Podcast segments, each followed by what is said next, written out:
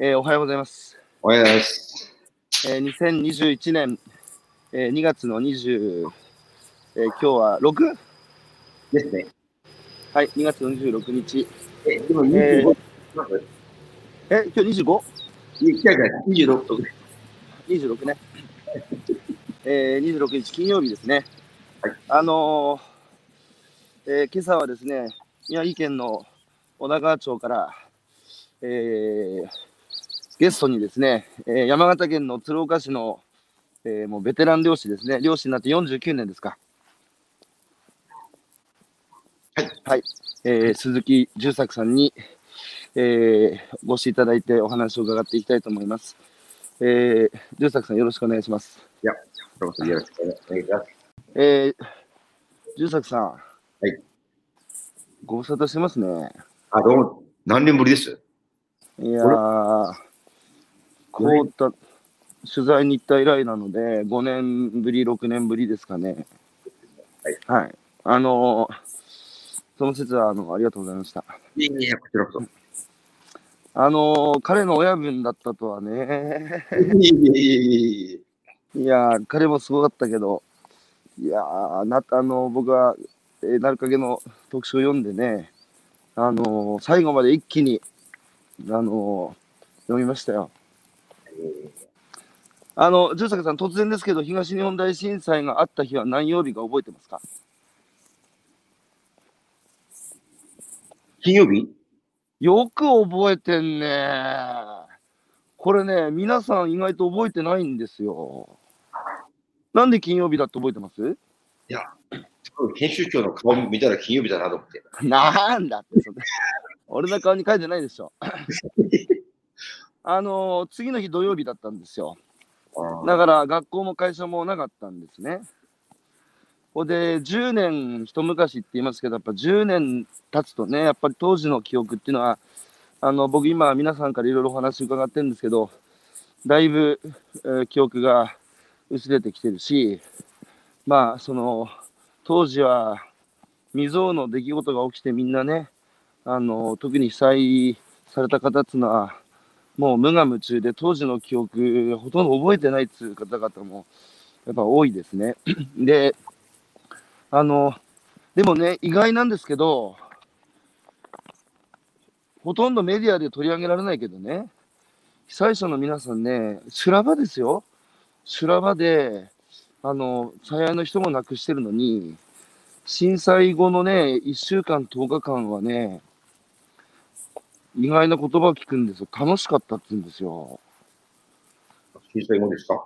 うん。楽し、楽しかったっていうかね、充実感があったっていうかね、その、みんながね、世代を超えて助け合って、それでもうとにかくその日どうやって生きるかっていうことに集中してね、で、外から支援に来た方々の力も借りながら、もう理想の地域社会だったって言うんですよ。ところがね、少し落ち着き始めてね、えー行くといがみ合いが始まってね、あのー最初のだから、うん、10日、半月、1ヶ月ぐらいだったっていう。で、あとね、あらゆる所有するもものを所有するからも、することからも全部解放されてね、あの、とにかく命が助かったこと、あと、やっぱり愛するね、家族と再会できたこと、あと水と食い物があるっていう、これだけだったんですよ。だから普段ね、いかに、その、物を所有するために仕事をしてさ、そこで得たお金で物を買うっていうことをずっと繰り返してきて、家のローンも返すためにね、働いてきて家族と過ごす時間も無意にしてね。えー、だから何が大事で何が大事じゃないか、すごい気づかされたっていう、こう、自分の中でね、眠っていた生きるっていう性がね、覚醒したみたいなね。だからね、もちろん大変だったんですよ。もちろん大変でさ、あの本当にむごたらしいことで、えー生きるかどうかっていう瀬戸際だったんですけど、やっぱり今、日本はすごく豊かになったので、なかなか自分の生きるってことを、なんかこう、自覚っていうか知覚する機会が少ないので、ところがそこでね、やっぱり死と陸続きになってる性がね、ぽっかりとこう口を開けてさ、その中にみんな放り込まれたっていう、そんな話をされる方非常に多いんですけど、意外じゃないですか？いや、だから、多分今のコロナも、うん。現金回帰ではないですけど、うんもっとっていう。あ、聞聞こえます聞こえますよ。あ限定、限定回帰ね。あーそんなことで考えればどうでしょうかって思いますよ。なんかいわゆるなんか横文字にするとグレートリセットってやつですね。あー重作さん、これ見て、これ女川の駅ね。あー。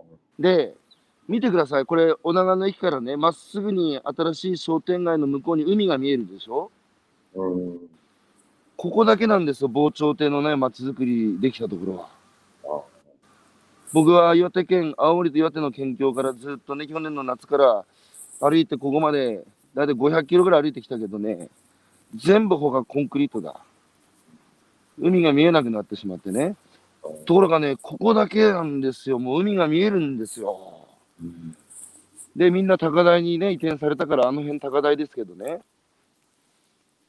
でもね、他はね、山切ってさ、辻持ってさ、ほんで、十何メートル辻持って高台に移転してさ、ほんで、大きな防潮堤海に作ってね。で、それやるのに7年とか8年かかってさうん、ほんで、もうみんな避難先で新しい生活始まって、当時は戻るっつってた人も戻らなくてね。で、もう、なんつうか、こう新しく造成した高台、もうスカスカ。で、下見るとね、田んぼとか畑で家ないから何守んだって話なんですよ。で、当時、あの、重作さんもね、お話にされてたみたいですけど、その、あのね、2011年の311で問われたことっていうのは、僕はね、重作さんの特集読んでね、同じことを思ったんですね。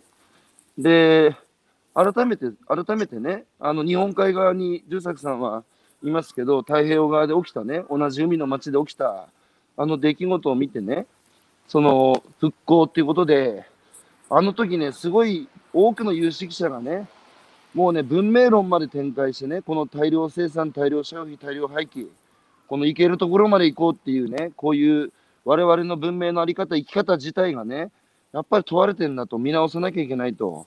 自然への畏敬の念を取り戻そうなんていう話は2011年結構皆さん喋ってたんですよ。重作さん改めてね、あの2011年3月のあの出来事を日本海から見ててさ、何を感じました？もう一回聞かせてください。さっきだけずるいから聞聞くのね。いやいや、俺に、俺にも聞かせて。何言ったっけ？忘れました。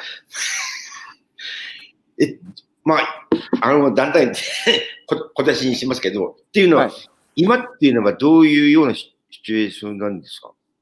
代表の。今僕がいるところですか？うん、今、ずっとその歩いているうん最中なんですか、あ、僕ね、いつも歩きながらやるんですよ。あーなんか、これタイトル、高橋宏之の歩くラジオって。で、あ、すいません、一応の状況の説明からすると、僕は去年の夏、岩手県の被災地を10日間かけて歩いたんですね。で、その、まあ、続きをね、まあ、あの、ちょうど311から10年なので、やっぱ復興つってもね、やっぱ自分の足で歩いてみたいなと思って、ここで5日前、気仙沼出発して、まあ、岩手と宮城の県境出発して、今ね、福島と茨城の県境まで、まあ、いわば宮城と福島の被災地の沿岸部をずっとこうやって、まあ、2週間ぐらいかけて歩こうと思って、で、今ちょうど女川に来たところで、今、女川の、まあ、朝、はい。だから、偶然なんですよ。重作さんと話するときに唯一防潮堤のない街づくりをしたところで歩いてるっていうのは。ん？これでいいんですよ。こう、僕もこう、これね、こうだと思ったんですよね。ちなみにね、あの、重作さんの口がまだ重いから、僕はね、2011年3月11日の後、私の復興計画案っていうのを自分で個人で作ってね、朝日新聞に投稿したんですよ。うん、それはね、あの、まあ、当時も防災じゃなくて減災って話してたけども、自然にね、えー、抗う自然を御すとかコントロールするとかそういう抑え込むっていう復興じゃなくてあのもうあの、防潮堤もね、低いままでいいし、で、少し高台作ってね、そこにまあ、いわば長屋みたいなね、木造の建築でみんなでレンタルで住んでね、で、流されることもほぼ前提ですよ。流さまた来て流されたらね、えー行政がもう一回、行政のお金でね、もう一回建てて、で、とにかく避難路だと。とにかく逃げるってことだけがね、命さえ助かればいいわけだから。で、そういうね、あのーまあ、復興の仕方であれば、時間かかんないです、お金もかかんないし。うん。ところが、やっぱりそうじゃない復興になってしまった。結局、ね、宮城県の小泉海岸というところを見てきたけど、500億ですよ、総工費。ほんで、高さ14.7メートル、幅90メートルの巨大なコンクリートの壁がね、港を覆って、ほんで、みんな残る1900世帯は全部高台に上がってしまったっつうから山切ってね。周り見ると、田んぼと畑と、あと、その震災後にね、何年か後にトマト工場を作ってました。それがずーっと広がってんですよ、その景色がね。うん。だからやっぱり僕ら自然を忘れてた、あのね、自然を支配コントロールした気でいてね、で、自然を忘れて、こう人工物に囲まれて、あの、生きてたんだけど、あの時ね、ガツンと、いやいやってもう自然はね、未だに、今、今なおここにね、圧倒的な自然があってね、忘れちゃダメだと、地球からすれば瞬きするようなもんだって話書いてたけども、本当にそうだったはずなんですよ。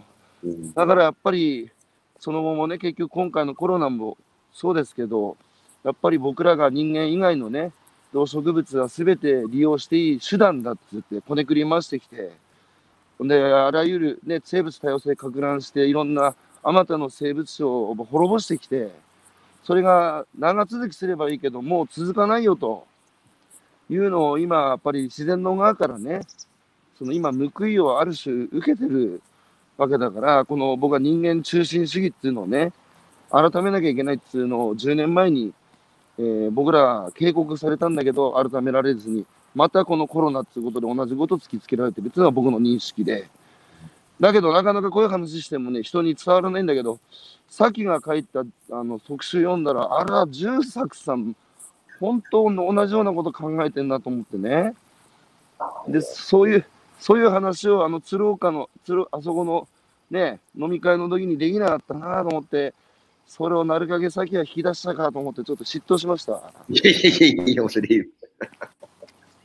ちょっとね、ぼうん、改めて、まあ、冒頭僕の方からちょっとお話しさせてもらいましたけど、ほら、十作さん、これ海で見えます？ああ。あれは女川の港ですね、魚市場。これでもうそこに船あって、このまま町があって、みんな上に上がってしまったっていう。素晴らしいですよ。はい。こまあでもここだけだね。うん。改めてさ、その重作さん10年、あの、だってまあ被災者からすればね、10年の節目だったら、だってこの人たちの生活はいまだに続いてるから別に節目でも何でもないわけですよ。うんあの、ただ、やっぱり僕は日本社会としてちゃんとね、あの10年前の出来事何だったのか。それでみんながいろんな形で関わったじゃないですか。ボランティアや寄付やね、いろいろ東北の被災地の思いを寄せてくれて、みんなが関わったあの被災地の街が今どうなってんのかってことを知ることは、これからあのまさに東日本大震災が号令になったかのように、毎年のように自然災害が日本各地を襲ってんですよね。気候変動で。その時にどこの被災地もまた復興を始めてんですよ。うん。やっぱりね、この10年振り返って、何が変わって何が変わらなかったか、それをみんなでちゃんとね、共有することが、やっぱこれからの日本をどう作るべきか、そんな国土強靭化つって、またコンクリートで堤防を上げてね、防潮堤だ、なんつう話されてますけど、そういうね、国づくりまた続けていいのかっていう、そういうことが問われてると思ってるんです、僕は。うん。うん。改めてちょっと重作さんにお聞きしたいんですけど、いきなり重い話でごめんね。僕この話したかったの、今日。ね、重作さん、どうですか、その、改めてあの、よく日本海側からね、見れて、ああいうふうにお感じになったなと思って、どういうふうに見てましたか？あの、当時さ、東日本大震災で復興なんつって、新聞でね、その状況をお読みになってたでしょうけれども。うんうん。まあまあ、基本的には、あの時ももう大変だなって、どうしようかな、すごいな、まあ、その、その、まあ、CG を見てるような現状で、次どうするかっていうのはちょっと描けなかったんですけど、うんあのー息子がそう相馬に、あのー働いていたもんだからって、はいはいはい。あの震災後行った時に、基本的にはもうすぐ、あのー人は高いところに生活し、うん。ビジネスが低いところっていう住み分けすることによって、うん。うん。津波が来ても、それは、あのーうん要は生活は担保できるっていう、うん。うん。基本的な、要はその、今後いろんな災害とか、はいあの被害が生じますけど、うん人間が、その、さっき代表が言うように、うん。防災っていう言葉で、その、災害を抑制しようっていうか、コントロールしよう。っていううん自然の中で共有しながら、じゃあどうすれば、あの、災害を防げるのか。うん。そこを、まあ、要はし自然のその、仕組みとかからくりとか、うん。うん。あるものを利用しながら生活していくっていう、うん。うん。うん。このさ、力点を置くべき、うん。知恵を働かせるべきうん。とは思います。その当時ね、やっぱり自然にはあの抗えないので、結局あの時想定外ってすごい言われたんですよね。で、そもそも想定できてるっていうこと自体が、やっぱり僕らの誇りだったわけじゃないですか。うん。で、それで減災と、やっぱり逃げる、あのね、まず逃げればいいんだと。で、えー食らうことはしょうがないので、食らった時にね、ぱ命が助かるような街づくりって、割とまともな議論があったんですよ。うん。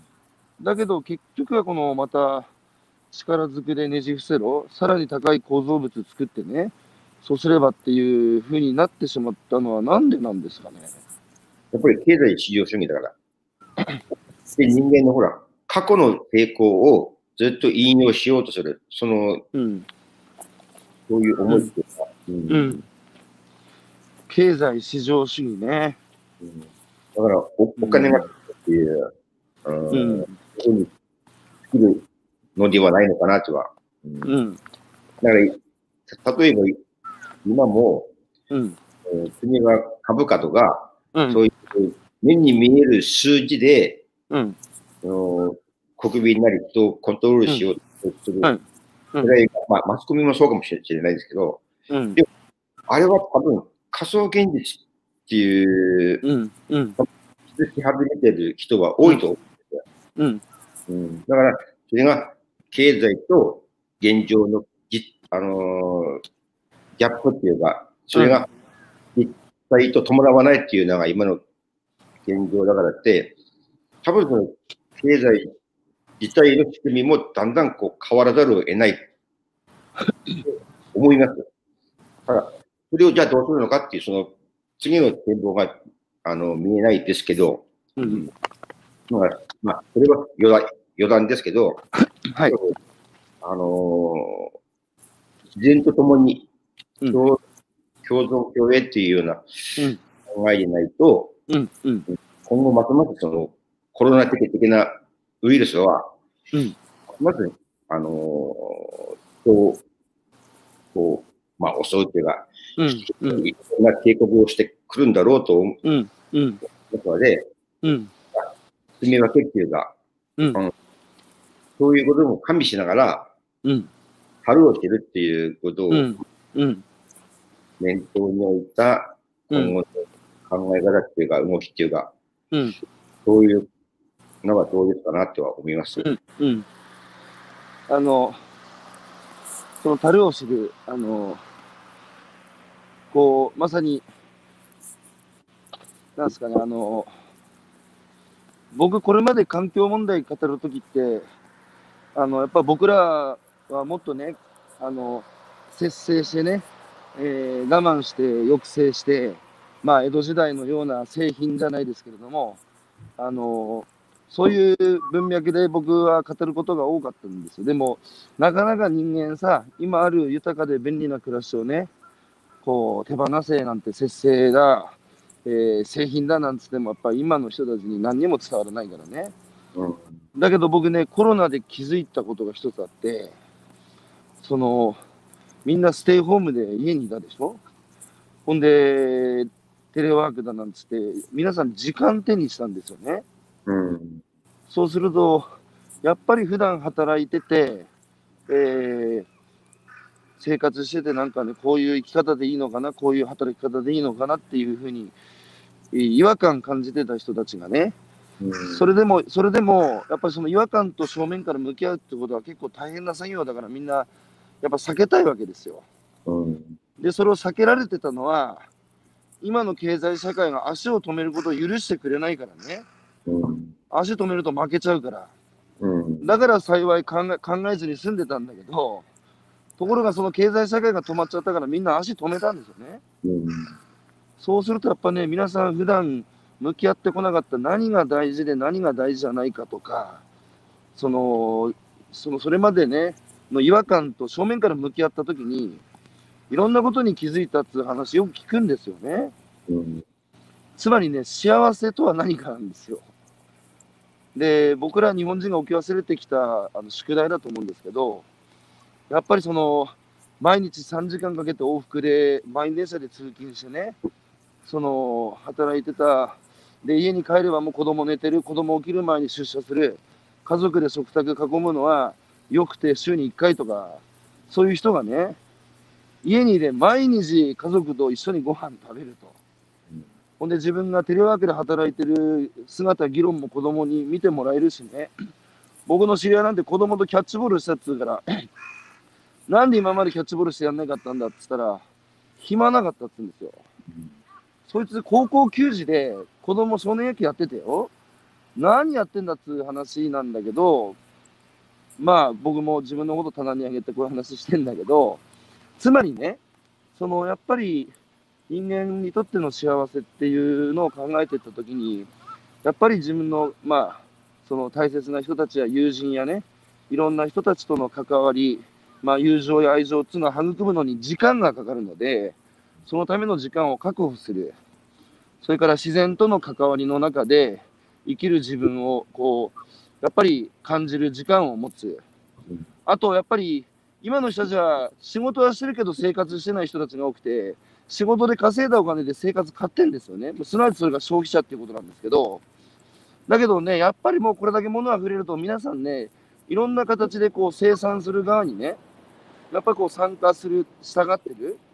やっぱり物を買う刹那的な喜びよりも、やっぱり自分のを取り巻く環境に主体的に参加してね、自分の暮らしが少しでも良くなっていくってことは根源的な人の喜びだと思うんですよ。そういうのをさ、ベランダ菜園とか料理とかでね、多くの人が感じてて、それってね、やっぱりエネルギーとか、これまでのような大規模なね、自然の破壊とか、あのを伴わない豊かさだと思うんですよ。うん。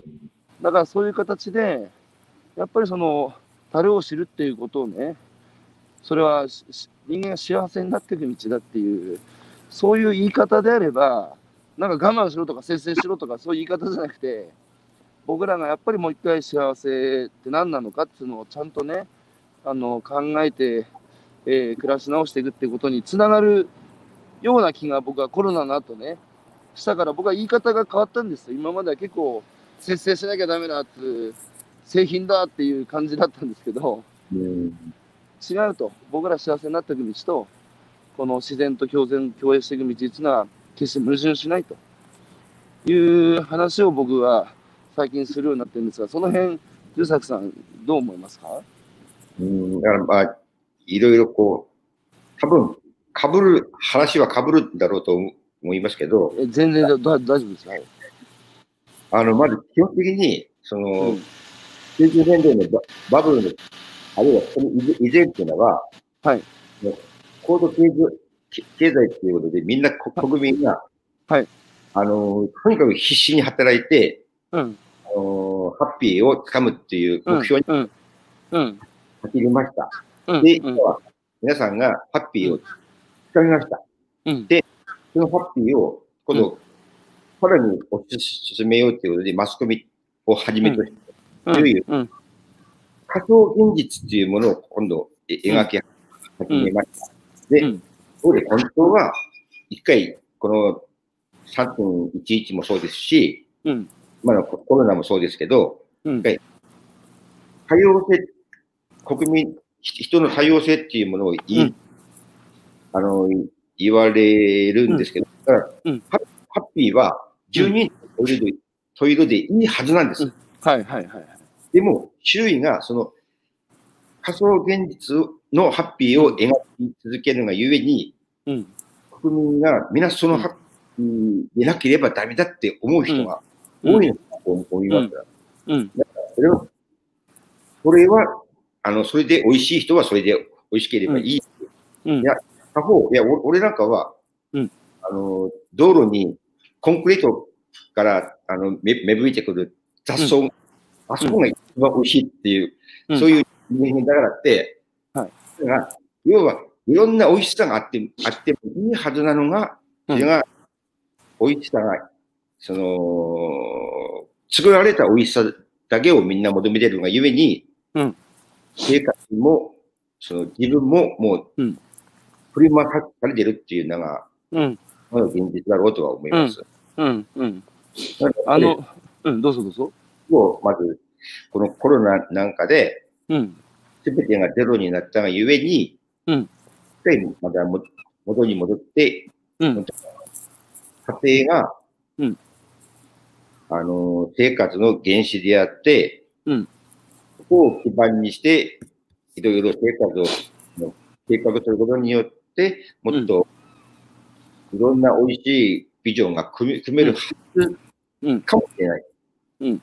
うん。いや、そそれをほら、あの、今までは会社とかお金を取るためのシステムで生活してたから、家庭がおろそかにやってたっていう。うん。うん。うん。うん。うん。でも、えーまだ考えさせられるいい時期かなっては思います。うん。それ、あの、今、日本は、あの、まあ、介護、あの、その介護施設にね、最後、まあ、やっぱ預けて、あの、まあ、いわばお金でね、あの、面倒見てもらう他他人にってことで、ほんで今、その介護施設も外国人に委ねてるような状況なんですけど、あの、先進国でね、若い人たちに将来親の面倒をね、できればその見たくないお金で解決したいっていうふうに考える人が一番多い国になってしまったらしいんですよ、日本は。うん。で、僕、やっぱそれは今、重作さんがお話になった親子関係をね、ちゃんと育む時間をやっぱ持てなかった？あの、とりあえず俺は稼いできて、で、この稼いだ金で梅田地食ってんだからっていう、そういう関係ですよね。それがやっぱ最後今跳ね返ってきてしまってるような気がしてならなくて。で、あの、一つ、僕ね、重作さんにやっぱ今日もう一つ聞きたかったのはね、その漁師じゃないですか。はいで、あの、僕もそれなりに漁師さんとお付き合いしてきましたけど、その、僕は今ね、政治家が国会で天下国家語ってますけど、僕も昔政治家の端くれでしたけど、そのやっぱりね、この大地と海にね、あの足を置いてさ、あの食べ物を自然からいただいてくるっていう仕事をしてる人たちが、この大地と海から天下国家を語るっていう、昔そういう農家とか漁師っていうのは、あのやっぱね、それなりにこう少なかったけどいた。だけど最近の農家と漁師はもう、取ってね、あの、売ることの話だけだからね。だから僕はね、天下国家語語れと。あんたたちが語る天下国家ほどね、その、やっぱりリアリティのあるね、地に足ついた天下国家ないだろうと思ってたんですよ。だ久しぶりに、こう、天下国家を語る漁師さんに出会ったなと思って、僕はね、うれしいんですけど、重作さんさ、普段新聞読んだり、ニュース見たり、本読んだりする、するの？はい。ああ、やっぱり勉強してんだね。本も読む、よく。まあ、うん今、最近は時間がないんで本は読みませんけど。うん。やっぱよく読んできたんですね。まあ、うん、一番上ならば山崎豊豊子かな。ああ、なるほど。あの、49年漁業の世界に身を置いてきて、まあ、まずね、鶴岡で、あの、ちゃんと、あの、この漁業が成り立つようにっつうので、海の変化に応じて先を常に漕いでね、あの、もう対応、もう変化に対応してきたと思うんですけど、この49年日本の海と漁業を眺めてきた、その、まさにそこの実体験が一番の迫力っていうか、説得力があるところなんですけど、その漁師の目から見てさ、その日本のこの49年の海の変化と漁業の変化を見てて、やっぱその重作さんがこの経済市場主義っていうか、すべてのものには終わりがあるとかね、あのずっと右肩上がりで拡大し続けるなんてことは、やっちゃいけないし、そもそもできないっていうふうに、そういう考えに至ったのは、やっぱり重作さんの実体験に基づいてると思うんですけど、この49年、重作さん、日本海眺めてきて、海っていうのはどう変わりました ?49 年前と。以前は、うん、まあ、さ魚が豊富豊富だったがゆえに、うん、資源は無限だ、まあ、取れ、取るだけ取れ取ればっていうような考えは以前はありました。うん、でも、やっぱり今はもう少なくなってきてるし、あのー魚自体の生態系も変わっている中で、うん、いつまでもこう、取れ取れ、取ればいいっていうような考えはもうアウトだっていう。うん。で、そんなに昔いっぱい魚いた？い昔はいました、日本海は。あーそうですか。だからそのうん、その、いらがゆえに、うん、今のその問題になってる、あの、とあの廃棄問題とか、うん、うん、食品のロスとか、はい。うんそういうスーパーとかり量販が作ったうん経済うん。主義うん。を支えきたきたんだろうとは思います。うん、うん、うん、うん、うん。そのそのまた同じ話話だけど、やっぱりいえいえ。そのもうない、終わり。っていう、そのタイムリミットも視野に入れて、この動きじゃないと、やっぱり、うん、すべてが、まあ、まだ仮想現実を追いつけなくちゃならないっていう、うん。ジレンマ。うん、だからそこでやっぱり、うん自分の生活リズムっていうか、生活サイクルもやっぱり自分で描きながら、こう、のんびりとこう、暮らせればベストかなっていう。うん。その今日仮想現実って言葉が何度か出てるんですけど、うん。そのこの現実っていうのはこの自然とからいろんな頂き物をして僕ら生きていてで最後、まあ、死ぬっていう僕らも自然に帰るっていう。これが現実じゃないですか。はい仮想現実っていうのは仮想つまり人間の頭の中で描いた現実だから、まあ、自然のこう死んだ万象の実態から外れてるってことですよね。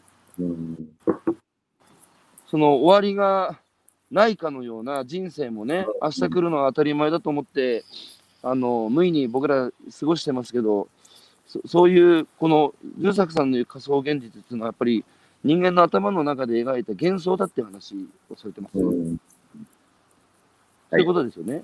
はい。あの、ここ女川、今、日が昇ってきましたけど、い昨日ね、女川のあの魚市場の中であの食堂をやってる若い人がいて、で、普通、魚市場の中にある食堂なんて安魚と安だけでさ、あの、まあ、そういうイメージあるじゃないですか。はい。だけど彼はね、あえて魚市場の中にね、立派な、こう、木造の、あの、いわば日本料理屋みたいなのを作って、すごい高く売ってて、しかも、あの、完全予約制でね、うん価値のわからない人入れないっつって、で、じこの、ここの女川の海で取れた地魚を、その旬の味をね、それらの値段でやってたから、話聞いたらね、結局女川もこう、水産加工会社が巨大なのたくさんできてるんですよ。うんで、やっぱりね、同じこと言ってた、重作さんと。昔はね、本当に魚網に刺さってもたくさん取れてた時代の発想のままだ、これはっていう。やっぱりね、付加価値上げるしかないと。うん。もう少なく取って高く売るしかないと。で、やっぱりね、漁師があってこそ、すべての源は漁師で、その漁師が食えないっていうのはやっぱおかしいって彼は言ってて、ほんで彼は根っこに入ったって言うんですよ。その魚市場のね、中に自分がこう入ってって、これで地元の魚をね、高く売るっていうのをちゃんと見せて、で、仲買いもね、そこに飯食いに来るから、みんなにこういうことしてこうっていうことを呼びかけてるって話してたんですけど、うんまあ彼はまだ若いから、僕より若かったからね、まあ素晴らしい発想だなと思ったんですけど、そういうことですよね。うん。だからやっぱりその、基本的に漁師が食えなければっていう、一次産業は、漁業自体がうんあ。の継続できないって、うんその中でやっぱりその、またさっきの話と戻り戻りますけど、うんその流通なり、うん中間がそのシステムを全部運動してきた。うん。でうん。流通がそのシステムを作ったがゆえに、うん。生産者がその流通に合わせてきてああ、はいはいはいはい。ゆえに、その、お金的な話をすれば、うん。中間がお金を握って、その余った分を浜、うんあるいはうん。そうそう、産地に。配分したがゆえに、うん。生産地の色がもう失われてしまっうんたと。。うん。うん。うん。うん。これはおかしいだろうって気づいたうん。のが、うん本当はあの漁協なり農協なりが気づくべきだったものを、うん。生産者が気づいたがゆえに、この直売っていう、ああ、自分はいのものをちゃんと理解してくれるとところに、いや、おうん。殺しますっていう、直売っていうものがうん。言うし、うん。やっぱり地元のもの、あるいは新鮮なものは美味しいっていうことをうん分かって消費者がいい。うん。うん。で、その量販なり流通も、あ、で、やっぱりトレーサー入れで1円でも安くすればいいっていうのでは、もううん。売れないっていうことが分かって、うん。特にやっぱりほら、あのー直に、うん中間を入れないで、直に取り入れて、直直売的な売り方もしは始めましたけど、うん。うん。やっぱりほら、この生産者が、はい知恵がないがゆえに、うん。やっぱり、その、コントロールされてるっていうか、うん。あーやっぱり自分、だから、要は自分方が仕上げになるためにどうするかっていうことを考えないと、うん。産業税が継続できないんだろうなっては思います。それ、あの、農協と漁協は、あの、ね、やっぱ今、日本全国にあるわけですけど、うん。農協さんと漁協さんはどう変わればいいんですかね？またやっぱり、何のための漁協だが、うん。誰のための漁協だがっうん。ていうことをやっぱり今、もう一回考えないと、うん。うーん、もう組織自体がもう多分衰退するでしょうね。うん。うん。うん。農協はほら、あの、基本的に金あるから、金持ってるから、うん。ああ、あそこは 政治的なつながりあるから、潰れないででしょうけど。だから多分、このままではもう漁協自体は、まあ、農協なり、あるいは資本力があるところに、うん吸収合併っていうふうな流れに行かざるを、いや、この流れが継続されるものであれば、うん。そういう流れにならざるを得ないんだろうとは思います。だから、これを回避するために、やっぱり生産者は、じゃあ例えば、こっちの人はこうしてるからこうしようじゃなくて、うんこっちの人はこうだけど、俺はこうなんだっていう、これそあれがあ。個性であり、それがやっぱり地域振興の一つの手になるなるほど。とは思います。ちょっといっぱい話したいことなんですけど、その、そっちはそうかもしれないけど、こっちはこうだっつうことを、なかなかね、意外とかできそうでできないっていうか、うんその、それって結局学校のその教育にも行ってしまう話で、ああ、その、まあ僕らちゃんとしろって言われて育つんですけど、うん。あの、ちゃんとしろってどういうことかって、人とずれるなっていうことじゃないですか。うん。これでやっぱり横並びでね、あの、うーん、今の若い子なんかと話してても、やっぱりその、失敗したくない、えー挑戦、つまり挑戦するのをしないって言ってるんですけど、うんなんつうかこう、横並びで、新しいことも新しいこと、人と違うことをすると、まあ、叩かれたりね、うん。あのあいつは変わってる、ちゃんとしてないっていう落印をされるのをやっぱ怖がって、とにかくみんなで一緒にいることが、その安全網の中にいるっていう、そういうさ、あの、育ち方をすると、やっぱり大人になってからも新しいことできない。うん。だからその意味で今ね、僕らの時代と違って、今、小中学校の義務教育課程で53人に1人のお子さんが、まあ、不登校。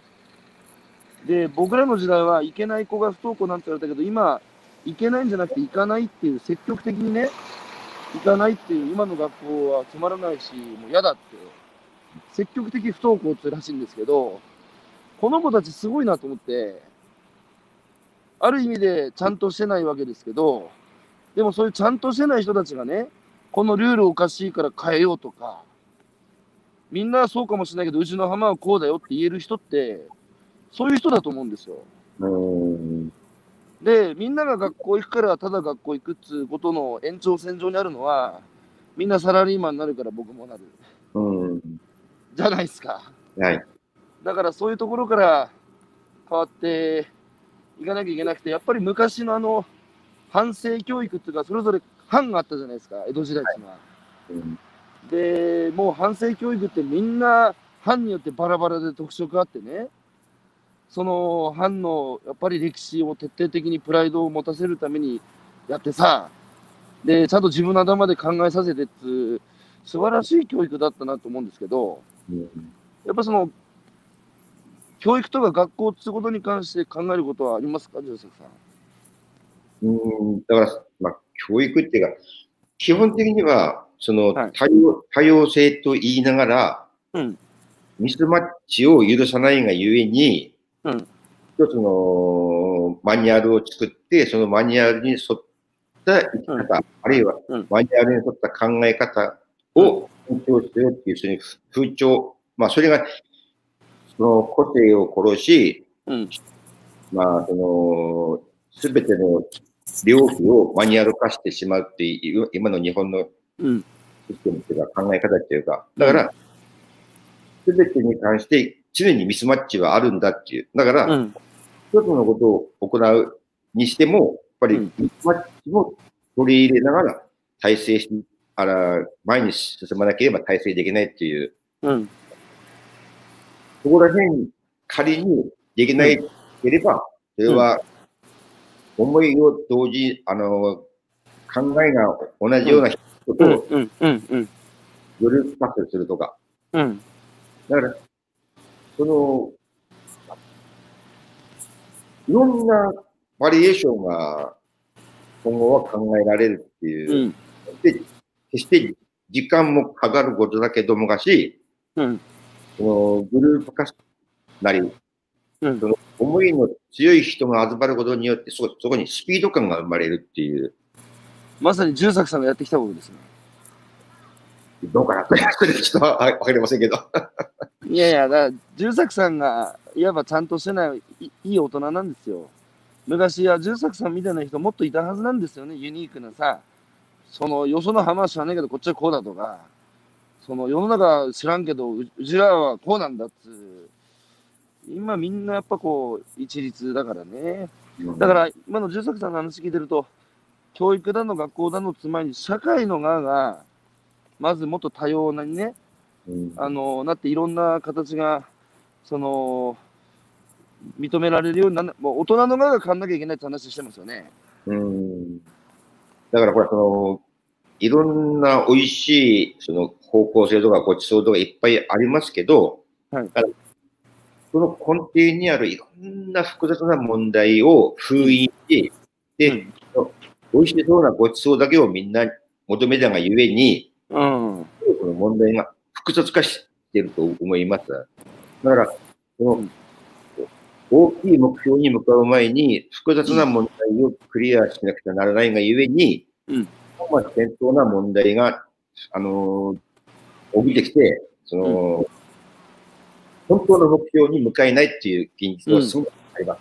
うん。だからそれってど、これがど、これうん。できないが、一人ではできないがゆえに、うん。うん。だからそれはいろんな考えを持ってる人うん。なり、グループ化して、その、みんなでその目標を、目標をを共有しながら、うん。その考えで走っていくっていう方法、いかんかなとは思います。なるほど。目標は共有してんだけど、うん。そこに向かう過程で一緒に船に乗り込む人間は多様な人たちで、うん。ほんでみんなでアイデア出し合って、うん。いかにその目標に早くたどり着くかっていうことを、あの、みんなで話し合いながら試行錯誤してやっていくってことですね。うんですね。その流通についてお伺いしたいんですけど、その生産者はこれまでやっぱりこの流通に合わせてきたって話してましたけど、はい。その、これまでの流通って当然のことながら、当然つうかまあ、消費社会を向いてた。はい。ほんで、欠品は許されない。はい。ほんで、常に消費者が、えー納得するものを常に店に並べてろっていうことで、企画と安定供給っていうのが生まれたわけですよね。はい。だけど、その、いわばこの消費社会っていうのは、ちゃんとしてる社会で、その人間の都合に、あの、いつ行っても、その、欲しいものがあるっていう。で、それに合わせた流通だけど、自然はちゃんとしてないので、あの、不安定じゃないですか。はい。だから、その、安常に安定を求める、その、スーパーに合わせた流通と、不安定な自然の間に、狭間の中で生産者はやっぱり翻弄されてきたってことですかね。はいはい。ってことは逆に直販、産直なんつうのも、不安定な自然に合わせてる生産者に合わせた、ある種の販売方法っていうか、まあ、流通つうのかな、うん、それに、それにお客さんたちが合わせていくってことですよね。はいはい。それも逆にお客さんからすると、これから価値ですよね。希少価値が高いからさ。うんだから僕ね、極端な話、不安定供給万歳っつっていつも怒られるんですけど、だって去年650万トン捨ててるんですよ、この国食い物を。うんってことは、ありがたみないから捨てれるわけじゃないですか。だって、いつ行ってもスーパーに安くさ、うん何でも置いてたらありがたみなくなるからね。だったら逆に、ね、今しか取れないだとか、もうさっき、住作さんこれで終わりだって言ってたけど、もう今日もね、スーパーで、ね、5人分しかない、これで終わりだっていう。そっちの方が手にした時のありがたみありますよね、お客さんからすると。うんそういう流通に、やっぱり持ってった方がいいんですかね。でしょうね。うん、だからやっぱり、その、消費者にとってうん、常に買えるっていうことはすごく便利かもしれない。はい、はい。でも、便利です。その便利はうん、決して美味しいものではない。だから、やっぱりこれだけ3.11コロナっていううん大変な、あの、状況をうん、次につなげるためには、やっぱり不便もまた美味しい。うん、うん。そのりもと取り入れる。うん。そこはやっぱり、あの、人間には考える力があると思うんで、うん。うん、そこを一回考えるべき、時期っていうか、時間っていうか、うん、じゃないですかね。それを、つまり、便利、便利っていうものばっかり追い求めてて、あの、行くと、結局最終的には美味しいものも遠ざかってしまうことにもなるんだよって話。ですよね。だからやっぱりその、は、あのー食べ物は、すごく力があるものだと思うね。だから、要は、あのー満腹っていうのは、それは一つのはい生き、るための方法かもしれないけど、うん。感動っていうものは、うんハートの原子だと思います。何の原子心。心の原子ね。ハート。はい。うん。時々横文字で挟んでくるね。昨日の手ですで、やっぱりそこでほら、あのー嫌なことがあっても、うん美味しいものを食うと、みんなが、うわ、美味しいって、ねはいそこがやっぱり、食べ物の力だと思うんですよ。うん。だからうん。これ生産者は、うんその美味しさをもう一回、あのうん考えでうん。作る、供給する。で、うん基本的に美味しい、美味しいって言っても、それは自分のエゴであって、うん食べた人が美味しくなければ、それは美味しいでないからって、うん。うん。だから、じゃあ生産生産者は食べる人の思いも考えながら作り、供給するっていう。うん。そういうこ今度、満腹の食材じゃなくて、感動の食材のネットワークを作るっていう。あなるほど。感動のネットワークがそこそこ価値が生まれ、ここにうん対価としてお金がついてくる。この辺のシステムってどうかなと思います。なるほど。うんだから量お腹いっぱい食って喜ぶ食からあの、うん本当に美味しいって、えー感動させられるような、まあ、量から質ですよね。はい。で、その美味しい、そのお客さんが美味しいと心から感動して喜べるような食を生むには、やっぱ環境も良くなきゃ、海も良くなきゃいけない、うんえ。ー山も良くなきゃいけない。うん。そのことを消費者にも理解してもらって、みんなで美味しい食を生む環境を守っていくっていうところまでいければいいってことですね。うん。だから多分あの、農業の人もそうなんですけど、はい。同じように作っても、うん。同じようなものができないっていう、ある生産者がいたんですけど、うん。うん。で気候、あの、四季も変わり、うん。気温も、あの、雨量度が、いろんな環境が変わる中で、まあ、うん。それをコントロールするのがビニールハウスかもしれないんですけど、うん。うん。露天の場合は、ほら、それができないっていう、はい。はい。その、すべての日々の気温なり、雨量なり、日うん。日照なりを計算しながらうん。やっていって、う。ん。ところがほら、この、この人のた野菜野菜だったら美味しいっていうものを作れるっていうことを言ってた人がいるんですけど、うんうん。それが基本だと思います。つまり、うん。それば、だから、バラバラだからいいって言ってます？まあ、だから、その、量を売るためには、すごく、あの、非効率的です。はいはいはい。だから、効率が、あの、生活を維持できる人は、それは効率を重んじればいいし、うんうんうん。不効率でも、うん。心のつながりができるうん。商品を提供できる人は、そこを、えー、なるほど。重視し、で、うん。それをちゃんとフォローできるシステム、うん。うん。それを分かってくれる消費者、うんっていうことが、本当は、今後はやっていけなければ、生産者の意欲もなくなるし、はいはいはいはい。だから、あの、俺も聞いた話でですけど、ヨーロッパなんかは、うん。ある地域は、あの、海外から、あるいは、うん。他国から物が入っても、うん。やっぱり自国のものは第一だっていうことで、自国優先で、あの、生産、あ消費してる地域がある。いや、日本にもああるんですけど、うん。そういうような考えをすることによって、うん。感動も生まれ、で、うん。地域の産業として、うん一次産業が廃れないし、うん。だからそれの総合的なあの変化が必要だとは思います。うん。うん。なるほど。えー、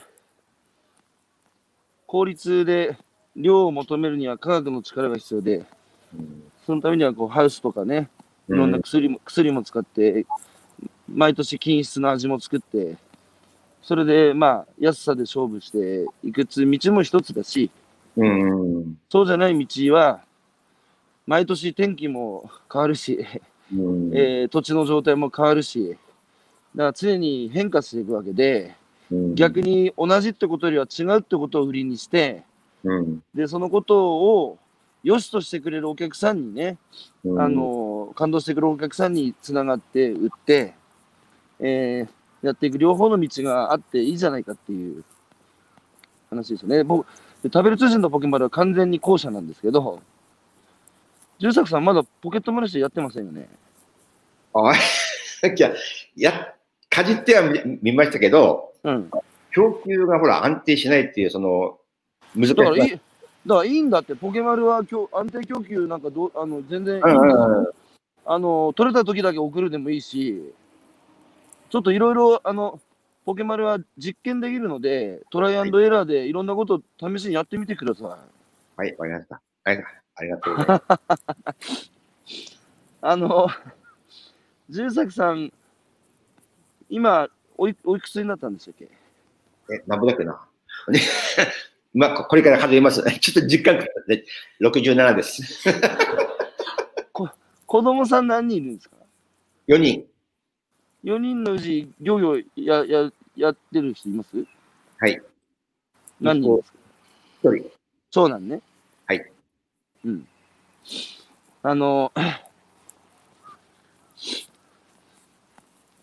その農家と漁師のお仕事、まあ、美味しいものを取ってきて、人々のかに感動を与えるって、喜びを与えるっていうお仕事だと思うんですけど、僕もう一つやっぱり生産者、まあ僕もなるかげもそうですけど、僕らがやっぱ生産者のこう追っかけを始めた大きな理由の一つって、やっぱその生産者さんが自然に働きかけて、こう食べ物を得るっていう毎日を何年も積み重ねてきた人だからこそ見えることっていうか、その、そのお話を聞くのが、あの非常にこう、人間として勉強になるっていうか、だからそれは、だから何が自然で何が不自然かわからない世の中になってしまったし、僕もね、よくわかんなくなってたんで、だけど農家と漁師と出会っていろんな話聞いていく中で、僕自身も何が自然で何、つまり自分が今まで自然だと思ってたことは不自然だったんだとか、逆に不自然だと思ってたことが自然だったんだとか、うんだからその、さっきね、えーバーチャルリアリティ、仮想現実の話されてたけど、それもまさに僕は現実だと思ってたんだけど、農家と漁師から言わせれば、そんなの仮想現実だろって、ね、言うのはすごい言葉で、つまり、なんつうか、そこの部分をね、もっと世の中に知られていくと、ぱ農家と漁師のこう仕事の価値っつうか、その存在の価値っつうか、子供たちからの憧れ度も含めてね、うん。なんかただ美味しいものを取ってくるっていうことだけで、あといくら儲かるかっていうことだけ言っても、結局やっぱり一次産業で大変な仕事じゃないですか、自然にうん。振り回されてね。だけど、やっぱそこの、まさに重作さんの今回のストーリー、さっきが書いた、ああいうね、農家と漁師から見て、今の世の中ちょっと不自然だぞと、このままだと人類滅ぶぞみたいなね、話をやっぱりね、生産者だからこそ、ね、いまだに自然と関わって生活してる人なんて生産者だけだから、うん1%ですよ、農家は。漁師に至っては 0. 何ですよ、国民の。うんそれ以外の圧倒的大多数の 99. 何パーセントは仕事相手は自然じゃなくて人間とコンピューターなんですよ。うんだつまり仮想現実の社会と毎日向き合って僕ら生きてるから現実が分かんなくなってるんですよね。うんなので僕は本当に重作さんっていうあの漁師さんあの一度お会いしてましたけどなるかげの特集原稿、まあ、なるかげっていうのはトークタブル通信の編集長なんですけどえ僕の次をあのやってる編集長ですがなるかげがこの鈴木重作さんの特集を、えー今月号で書いたんですよそれを僕は一応チェックでね読むんですけど僕は一文字も直さなかったっていう。それで。いや、そ もう僕はね、入り口から入り込んじゃって、なんでこの人、震災のあの被災地の話してんだと思って、ほんで、いや、もうさ入り口からもう、ちょっとハートを握られてしまって、わしづかみされてしまって、いやいや、それ言います。重作さん、今度、山形に鶴が行った時ぜひ、あの、一緒にお酒飲ませてください。いやいやいや、おお待ちしてます。重作さん、お酒飲む人ですか？少しだけ。お酒。かぶる、かぶるくらいですか？ら。すいません、最後にももう一つだけ。はいあの、温暖化、海はやっぱり暖かくなってますか？はい。全然やっぱ違う。毎度。っていうか、その、日本海、庄内平野の沖っていうか、このエリアは、うん。あの、四季の変化が見えなくなった。要は、は、夏は夏、冬は冬で、うん。うん。えーさ魚の例えにすれば、うん。冬の越冬のために、うんあの春春産卵、夏、うんで、越冬のために捕食し、うんでその捕食するがゆえに、うん。あの油をため、美味しい肉質になるはずなものが、うん。越冬の必要がなくなってしまって、うん。ごく標準的な魚に変わってる。おだからそこが、まあ、美味しさを提案できないっていう一つーなるの、ほど。うん、デメリットかなとは思っています。だから、まあ、温暖化って一括りには言えないですけど、だから、要は、日々環境の変化に合わせて生態系が変わるもんだから、全然違う魚種がうん。うん。入ってくるっていうことは実感しています。だから、要は変化をいかに取り入れながら、なるほど。漁家経営を維持していくかっていう、ここが今度知恵ですの。それ、あの、農家もやっぱり農産物を生産する難易度がね、やっぱ上がるって、あまりにも自然が激しくぶれるので、去年は7月ずっと長雨で、8月がずっと日照りで、うん、これまでの経験層が通用しなくなり始めてるってベテラン農家も言ってるんですよね。はい。ってことは、それは海も同じで、やっぱり漁業の難易度はやっぱ上がっていくってことですよね。はい。ですから、その、うん昨日までの経験値が、うん明日使えるかっていう、そこはクエスチョンです。昨日までの経経験値が、うん明日明日も使えるはずだ。いや、使っても、それがうん成功につながる可能性が大だったんですけど、うん。近年は、昨日の成功例が明日使えないパターンが多いです。でも、でも、その、昨日、昨日失敗したことをうん。自分の肥やしとして引き出しに持っていることによって、うん。うん。明日いろんなバリエーションが、あのーばいろんなパターンがあっても、うん。昨日の失敗を経験値として明日の成功に結びつけられることは可能です。要はそこに、そこにテクテクノロジーの力っていうのは必要ですか？テクノロジーの力は必要ですけど、うんテクノロジーはあくまでもサブ、うん自分の考えを補完する道具っていうなるほど。い捉え方ではどうでしょうかって思います。や、そこね、農家も漁師も、あとは一次産業に関わる仕事をされてる人も、やっぱそのテクノロジーが、そのいわば農家のコンピューターって言われてたものをコンピューターに置き換えられるって、あの、さらっと言ってしまう人たちがいるんですけど、うん。僕、そこもちょっとやっぱり本当にそうなのかなと思ってて、うん。そのやっぱりあくまで人間が主でそういう技術や科学やテクノロジーっていうのは補完するもの、サポートするものっていうふうに考えないといけないってことですか？うん、そうですね。だからうん今、あの、多分、代表が言ったことは被ると思うんですけど、はい。今、農業の場合は、スマート農業って言い、はいはい。農業の場合は、儲かる漁業っていうことで、すごいこう、設備投資をうん。うん。うなわけですよ。だから、はいはい。設備投資をすることによって生産性は上がるかもしれない。うんうん。でも、それは生産性が上がっても、うん生き物は子孫を残すために常に進化しながら生態系を変えていきます。うん。でもこのテクノロジーは過去のデータをベースに同じパターンを繰り返します。ああ。ゆえに、その今の設備投資が明日も使えるかっていうと、まあ、いつまで使えるかっていうと、すごく今クエスチョンな時期に来てると思う思います。うん。だから、要は。の儲かる漁業も、スマート農業も、うん。儲けるためには美味しいですけど、うん。生産力は上がるかもしれない。うん。でも今の社会システムの中では経費がかかって、うん。残りがない。うん。うん。だから以前は1000万円収入を得るために、うん5000円の設備投資で5000円が残ってたかもしれない。うん以前は。うん今は1万円の利益を上げるために、うん9900円の設備投資が必要だからって、うん。うん。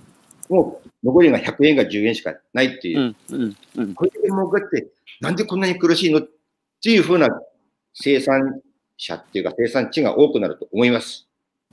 だから、そういうトリックもあるっていうことを今後生産者は頭に入れておくべきかなとは思います。なるほど。そうなると、やっぱ環境の変化が激しくなればなるほど、えー、さらにそういう構造があの固定化していくっていうか、まあ、自分の首絞めていくことでさらに設備投資してまた新しいテクノロジー、えーアップデートした新しいテクノロジーって自然環境の変化とテクノロジーの追いかけっこで、それに伴ってお金もかかっていくってことですよね。はい。で、どこまでいった、どこまでいったって機械とテクノロジーは自然の変化を凌駕することはないでしょ？はい、ないです。うん。だから、そこがほら、その、人間の、あるいは生活の進歩発展と、科学科学の進歩発展とか、そういうミスマッチなところがあるから、どこさ着地点、着地点を置くかっていうその難しさはありますけどの、うん。俺言ってることも、あの、ある一方からの見方はそういう見方もありますよっていう話ですから。はい。あの、大丈夫です。僕も、あの、はい。あの、大丈夫ですよ、それは。あの、重作さん、あの、今度飲みに行くから、鶴岡に。うん今そこから鶴岡までは多分1か、1ヶ月くらいかかると思いますよ。あ、すいません、車で行きます。あ、いやいやいやいや、あれ、うん歩いてきた方がいいと思いますよ。いやいや、あの、車で行きます。はい。あの、ということで、僕、本当にね、あの、東北の大先輩で、こういう漁師さんがいるってことを、あの、知れて、まあ、本当に7ヶ月先にも感謝だし、あの、僕は本当にね、たあの、嬉しいです。でお話、直接してね、お会いしてお話できる日を楽しみにしてますんで、それまで重作さんも、あの、お体にどうぞご自愛されて、えー元気でいてください。ありがとうございます。はい。ちなみに、打球は、終点はどこまでなんですか？はい。歩きのし終着駅は？あのー、いわき、福島県いわき市、まで。うん、あのーそうですね、あの、茨城県と福島県の県境まで行きたいと思ってるので、ああ、はい。ありましということで、あの、お土産話、あの、案外してね、あと、重作さんの話も含めて、私なりに感じたことっていうのは、あの、お土産話で持ってるんで、それを酒のつまみにして酒飲みましょう。はい、わかりました。いやー、ありがとうございます。僕今日ね、話しながら思い出しました、あの時の飲み会の。なんか、ただの酒飲みの親父にあの時見えてたけどさ、すいません。そうでいす。いやいやいやいやいや、ただの、ただの酒飲みの親父じゃなかったっつう。いやー、なるかげ先がよくね、あの、引き出しました。いやいやいや、帰って帰って。ありがとうございます。ということで、今日は、あの、ゲストに山形県鶴岡市の、えー考える漁師、進化する漁師の、えー鈴木重作さんにお越しいただいてお話を伺ってきました。重作さん、本当に朝からありがとうございました。いや帰って帰ってどうもありがとうございました。はいさきちゃんもどうもね。はい、よい、良い一日をお過ごしください。はい、ありがとうございます。最後、鶴岡海を。あ、鶴岡海。おお、そっから見えるやん。なんだ、じゃあ一緒に最後、小田川の海と鶴岡の海を見せ合って。ということで皆さん、ありがとうございました。はい。